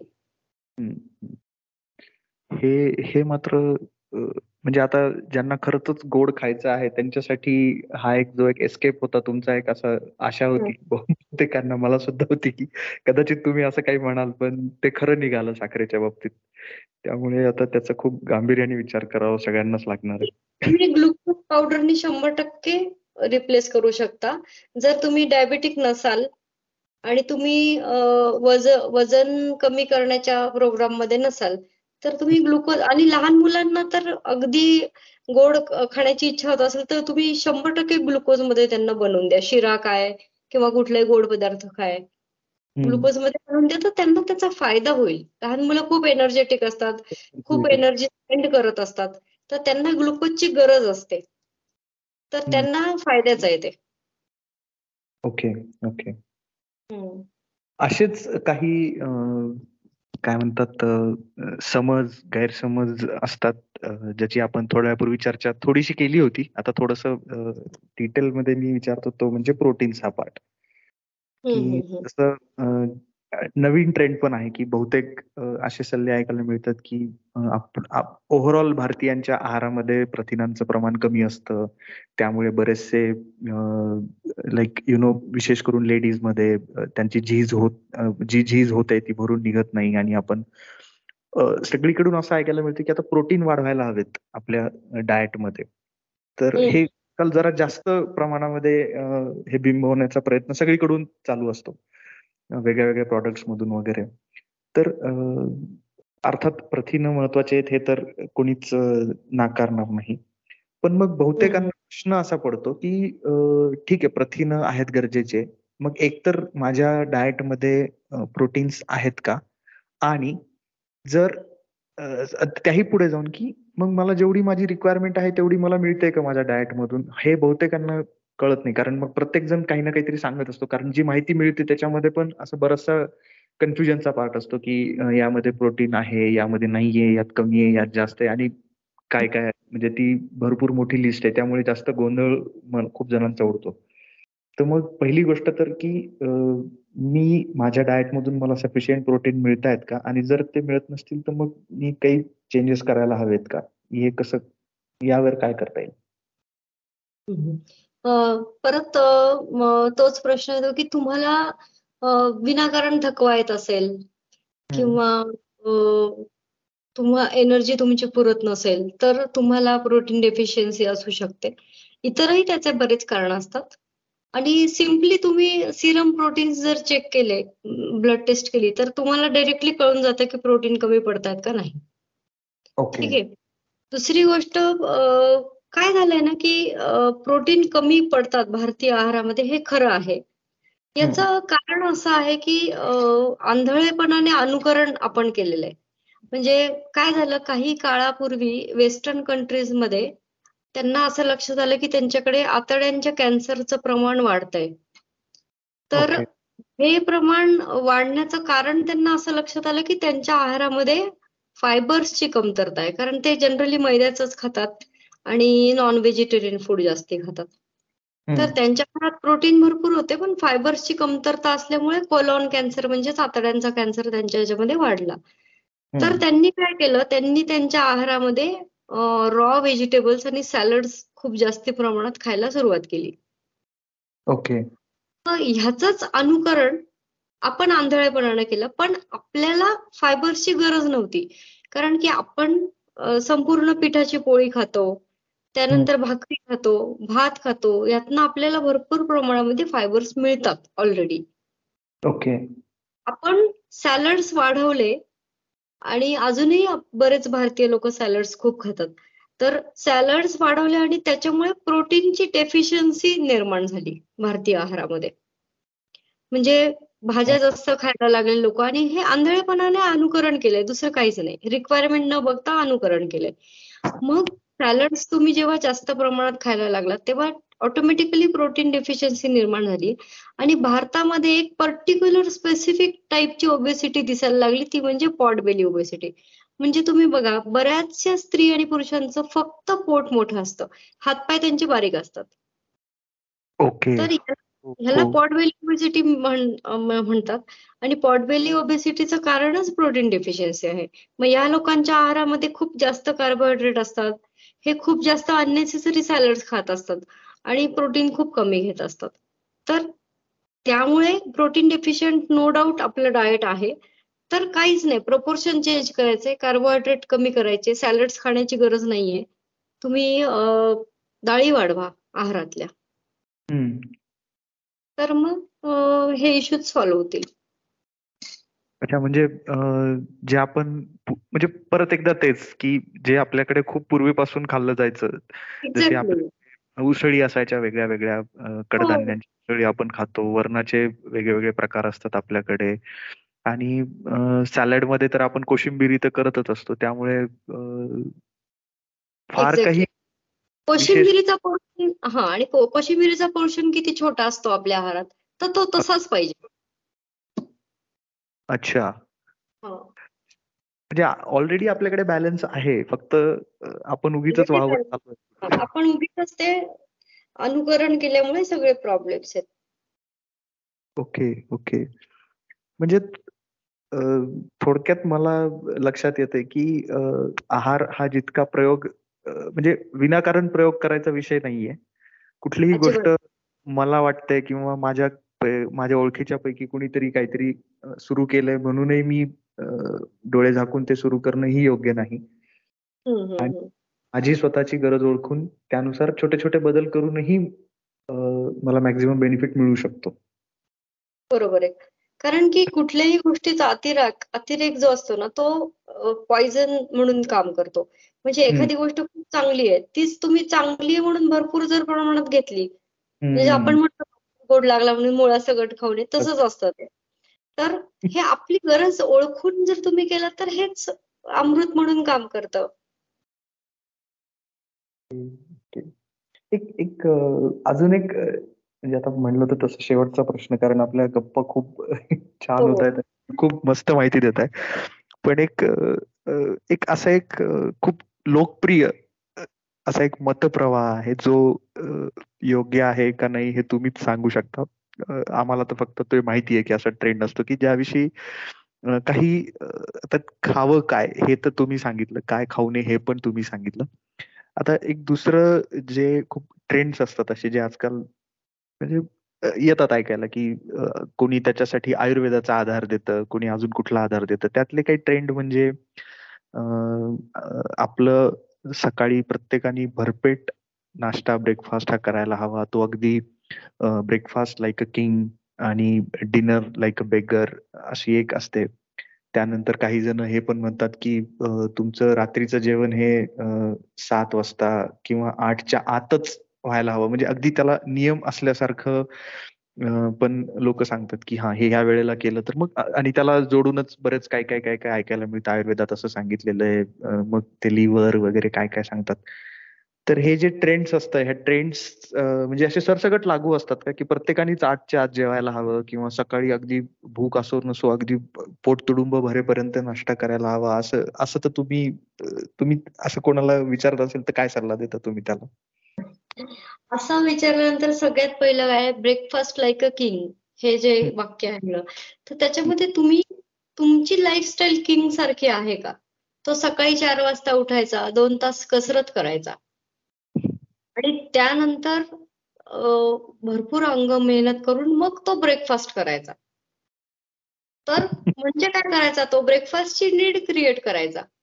तर तुम्ही करताय का? म्हणजे किंग ब्रेकफास्ट करतो म्हणून तुम्ही पण ब्रेकफास्ट करायचा त्याच्यासारखा हे नाहीये सजेस्टेड दुसरी गोष्ट भूक लागू द्या. समजा तुम्ही सकाळी धावून येताय एक्सरसाइज करताय त्यानंतर तुम्ही ब्रेकफास्ट करणं आवश्यक असतं अपेक्षित सुद्धा असतं. पण जर तुमची सिडेंटरी लाईफस्टाईल सकाळी उठल्यानंतर वेळ झाली म्हणून तुम्ही खाताय तर हा शरीरावर अन्याय आहे. आणि तुम्ही अगेन तुमच्या लिव्हरवरती लोड क्रिएट करताय. दुसरी गोष्ट रात्री आठच्या आत खाणं हे म्हणजे जसं की आयुर्वेदानी हे सजेस्ट केलेलं आहे पण हा यालाच आता नवीन लोक जे आहेत ते इंटरमिडियंट फास्टिंग म्हणतात. इंटरमिडियंट फास्टिंगचे भरपूर फायदे आहेत. तसंच जर तुम्ही रात्री आठच्या आत खाल्लं तर तुमचं ऑटोमॅटिकली इंटरमिडियंट फास्टिंग होतं. असं लक्षात आलंय की जेव्हा तुम्ही इंटरमिडियंट फास्टिंग किंवा कुठल्याही टाईपचं फास्टिंग करता प्रोलॉंग समजा आपल्याकडे बघा आठवड्यातनं पंधरा दिवसातनं एकदा एकादशी असते. एकादशीच्या दिवशी जर तुम्ही चोवीस तास काही खाल्लं नाहीत तर तुमचं कॅन्सर फायटिंग कॅपॅसिटी वाढते. तुम्हाला कॅन्सर होणार नाही लवकर. त्यानंतर तुम्हाला इतर मेटाबॉलिक डिसऑर्डर्स होणार नाहीत. कारण की त्या वेळेत काय असतं म्हणजे जनरली आता तुम्ही ऐकलं असेल की डिटॉक्सिफिकेशन तर डिटॉक्सिफिकेशन करण्यासाठी वेगवेगळे ड्रिंक्स पण आजकाल आलेले आहेत. की हे ड्रिंक घ्या हे प्या या हे फळं खा मग डिटॉक्स तसं काही नसतं. डिटॉक्सिफिकेशन करणे म्हणजे काहीही न खाणे. काहीही न खाता जेव्हा तुम्ही लिव्हरवरचा ताण पूर्णपणे हलका करता त्यावेळेस लिव्हर स्वतःचं शुद्धीकरण करतं. त्याला डिटॉक्सि आणि डिटॉक्सिफिकेशन होणं म्हणजे टॉक्झिन्स तुमचे रिमूव्ह होतात आणि साहजिकच आहे तुमचं life span healthy life span वाढतो. तर त्यामुळे आठच्या आत खाणं हे सांगितलेलं आहे आणि ते आयडियल आहे. जर तुम्हाला ते शक्य होत असेल तर ते शंभर टक्के अप्लाय करा. ओके ओके म्हणजे थोडक्यात डिटॉक्सिफिकेशन म्हणजे की कुठलाही नवीन त्याच्यावर भार न टाकता काम करू द्यायचं शांततेने कुठलंही इंटरफेअर न करता. एक्झॅक्टली दुसरं म्हणजे तुम्ही आता सुरुवातीला मी जेव्हा तुमची ओळख करून देत होतो त्यामध्ये मी एक उल्लेख केला होता. तुम्ही सांगितलं होतं की तुमचा जो काही इतका वर्षांचा अनुभव आहे त्यातून आणि तुमचं संशोधनही वेगळं वेगळं चालू असतं. इतर संशोधना वर पण तुम्ही लक्ष ठेवून असता की कुठल्या यांनी चाललेलं आहे. आणि ते करून तुम्ही स्वतःच एक असे डाएट क्लिनिक आहे तुमचं. हो, आणि. तुम्ही म्हणालात की एक इंटिग्रेटेड जे काही अप्रोच असतो तुमचा तुमच्याकडे येणाऱ्या क्लायंट्सला तुम्ही त्याच्या गरजेनुसार देता. तर नेमकं ही कन्सेप्ट काय याविषयी थोडक्यात सगळ्या आपल्या जे काही पॉडकास्ट ऐकतात त्यांना सांगाल का? इंटिग्रेटेड म्हणजे जे आहारशास्त्राचे प्रिन्सिपल्स असतात काही. तर म्हणजे माझं मॉडर्न डायटेटिक्स मी केलेलं आहे आणि आयुर्वेद डायटेटिक्सचा अभ्यास मी केलेला आहे. तर याच्यामध्ये प्रिन्सिपल्स जे काही असतात ना ते माझ्या मते मला जे पटलेले आहेत आणि ज्याच्यातनं मला रिझल्ट मिळतात. क्लायंटमध्ये तर ते प्रिन्सिपल्स मी आयुर्वेदाचे पूर्णतः फॉलो करते. जसं की जसं सांगितलं आठच्या आत खाणं त्यानंतर आयुर्वेदाने रात्री दही नाही खायला सांगितलंय तर नाही खायचंय. कारण त्याचे कारण त्याच्यामध्ये तसे त्यांनी मेन्शन केलेले आहेत. ओके. हा त्याच पद्धतीने आयुर्वेदाने सांगितलंय की कच्च काहीच खायचं नाही. म्हणजे जसं आपण मूग भिजवून मोड आलेलं कच्च खातो तर ते कच्च खाणं आयुर्वेदाने नाही सांगितलंय. ते सुद्धा मी अलाव नाही करत. तर यालाच इंटिग्रेटेड आणि इकडे मग मी कॅलरी काउंट जो कन्सेप्ट आहे मॉडर्न डायटेटिक्सचा तर तो सुद्धा मी याच्यामध्ये ऍड करून असं सुवर्ण मध्य ज्याला आपण म्हणतो तर त्या पद्धतीने डाएट सांगते. अच्छा. म्हणजे तुमच्याकडे एखादी लेडी आलेली असेल किंवा फिफ्टी प्लसचं कुणी आलेलं असेल तर प्रत्येकाला सेम नाही. त्याच्या त्याच्या गरजेनुसार आणि ज्याला ते सूट होईल. येस अच्छा आणि हे मला कळालं की दोन वेगळ्या कन्सेप्ट आहेत मॉडर्न डायटिक्स आणि आयुर्वेदिक त्यांचे प्रिन्सिपल्स हो. पूर्णपणे वेगळे आहेत. जे की तुम्ही ब्लेंड केलेले आहेत असं म्हणता येईल आपल्याला की ज्यात तुम्हाला बेस्ट रिझल्ट मिळतात. म्हणजे हा खरंच एक युनिक वे आहे की दोन्ही मधलं योग्य ते घ्यायचं आणि योग्य त्या प्रमाणात लावून त्यात बेस्ट रिझल्ट मिळवायचे. ओके हो. अच्छा आणि मला एक अजून एक चांगली गोष्ट मी तुम्हाला फेसबुकवर तर फॉलो करतोच की तुम्ही जे छोटे छोटे असे रील्स टाईप व्हिडिओज टाकत असतात ते खूप व्हॅल्युएबल असतात. हे मला ते असं वाटतंय की अगदी छोटे छोटे मला वाटतं एक किंवा दोन मिनिटाचेच असतात तुमचे व्हिडिओ आणि हो. ते खूप असे युनिक असतात. फार काही त्यामधून भरमसाठ माहिती तुम्ही देताय वगैरे असं कधी होत नाही. तर यामध्ये कुठल्या कुठल्या विषयावर ते आहेत उपलब्ध सध्या व्हिडिओ किंवा तुम्ही असे सेशन्स घेत असता का? हो सेशन्स मी घेत असते. आणि हे व्हिडिओज म्हणजे वेगवेगळ्या आहार आणि जीवनशैलीवरती जास्त असतात. की कसे तुम्ही आहारातील बदल केल्यामुळे तुमचे औषधांचं प्रमाण कमी होऊ शकतं. काही काही डिसीज जे तुमच्या सपोज वजन जास्त झाल्यामुळे पण डायबिटीज होतो काही लोकांना. तर तो वजन कमी केल्यानंतर जातो सुद्धा.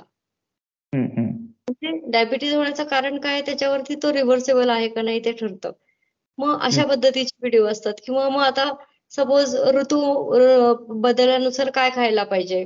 अशा टाईपचे व्हिडिओज असतात. तर ते छोट्या छोट्या गोष्टी जर अप्लाय केल्या तर तुम्ही निश्चित निरोगी राहू शकतात. आणि ज्या गोष्टी जनरलाइज मी सांगू शकते त्या सांगण्याचा मी प्रयत्न करतेच.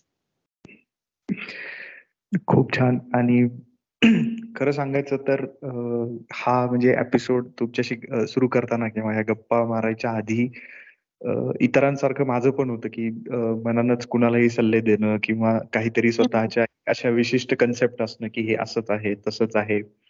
म्हणजे साधं उदाहरण म्हणजे सॅलडचं की तुम्ही म्हणालात ना की आजकाल जो मिळतो सल्ला की भरमसाठ खा हवं तेवढं एक काकडी खा गाजर खा काय काय हवं असेल ते. पण त्याची आवश्यकता नाहीये. ही एक म्हणजे असं वाटतं ना की काय त्यात हार्म काय की मी काहीतरी चांगलंच खातोय पण तसं नाहीये मुळामध्ये.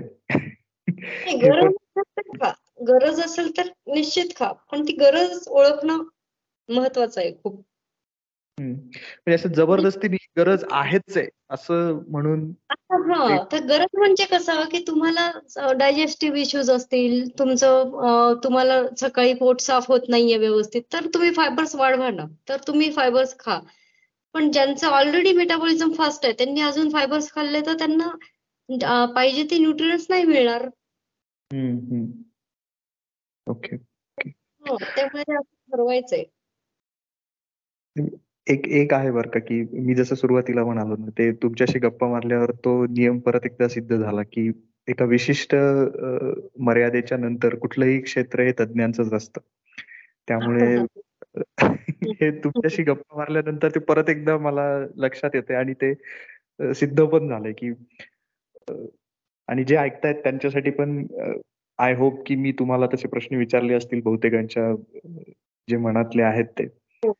तर हे जनरली क्वेश्चन्स क्लायंट्सचे असतात माझ्या सगळ्याच म्हणजे हा एपिसोड मी रोज माझ्या क्लिनिकमध्ये रिपीट करत असते.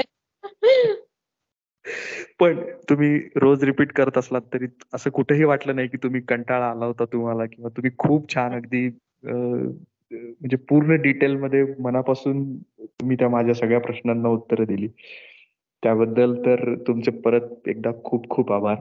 आणि मला वाटतं की हा एपिसोड जे ऐकतील त्यांचे त्यांचे पण काही काही नाही बरेचसे गैरसमज नक्की दूर झाले असतील. त्यामुळे हो. मला असं वाटतं की ज्यांना काही अजूनही काही शंका असतील आणि त्यांना जर तुम्हाला तुमच्याकडून काही डाएट प्लॅन घ्यायचं असेल तर द माइंडफुल डाएट हे आहे फेसबुकवर मंजिरी मॅडमचं तुम्ही त्यांना फॉलो करू शकता. आणि मॅडम सांगतील तुम तुम्हाला जस कोणाला संपर्क करायचा असेल तर मी तर पॉडकास्ट याच्यात लिंक देईलच. पण फेसबुकवर पण आहेत. मॅडम तुम्हाला तुमची काही वेबसाईट असं काही आहे का की तुम्हाला संपर्क करायचा नाहीये. नाहीये ओके माझा कॉन्टॅक्ट नंबर देऊ शकता तुम्ही? हा मी त्यामध्ये लिंकमध्ये देईन.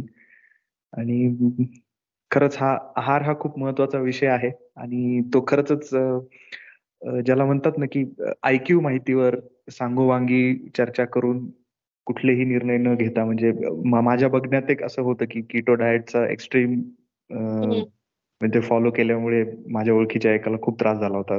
त्याला नंतर ऍडमिट वगैरे करायला लागलं वगैरे. असं झालेलं आहे. त्यामुळे एकीकडे हा अतिरेक होतो एका बाजूला की हा चालतं ना काय त्यांनी केलं मी पण करेन असा एक विचार असतो. किंवा मग काही होत नाही. चहा दिवसातून दोनदा तर चहा घेतो मी दोन कप. दोन चमचे साखर टाकून. असाही एक्स्ट्रीम विचार असतो की त्याला काही वर्षानुवर्ष चालूच आहे आतापर्यंत काही त्रास नाही झाला वगैरे. असेही विचार असतात खूप जणांचे. माझे पण होते. पण तुमच्याशी गप्पा त्यामध्ये खूप क्लॅरिटी आलेली आहे. आणि निश्चितच त्याचा फायदा हा होईलच. तुमचे परत एकदा खूप खूप आभार. तुम्ही आलात आणि आमच्याशी अगदी मन मोकळ्या गप्पा मारल्यात. तुमचे पण धन्यवाद. मला बोलण्याची संधी दिली आणि एवढं ऐकून घेतलं शांतपणे पेशन्स ठेवून. त्याबद्दल थँक्यू चालेल. चालेल. आपण हा एपिसोड इथे थांबू. धन्यवाद. Yes thank you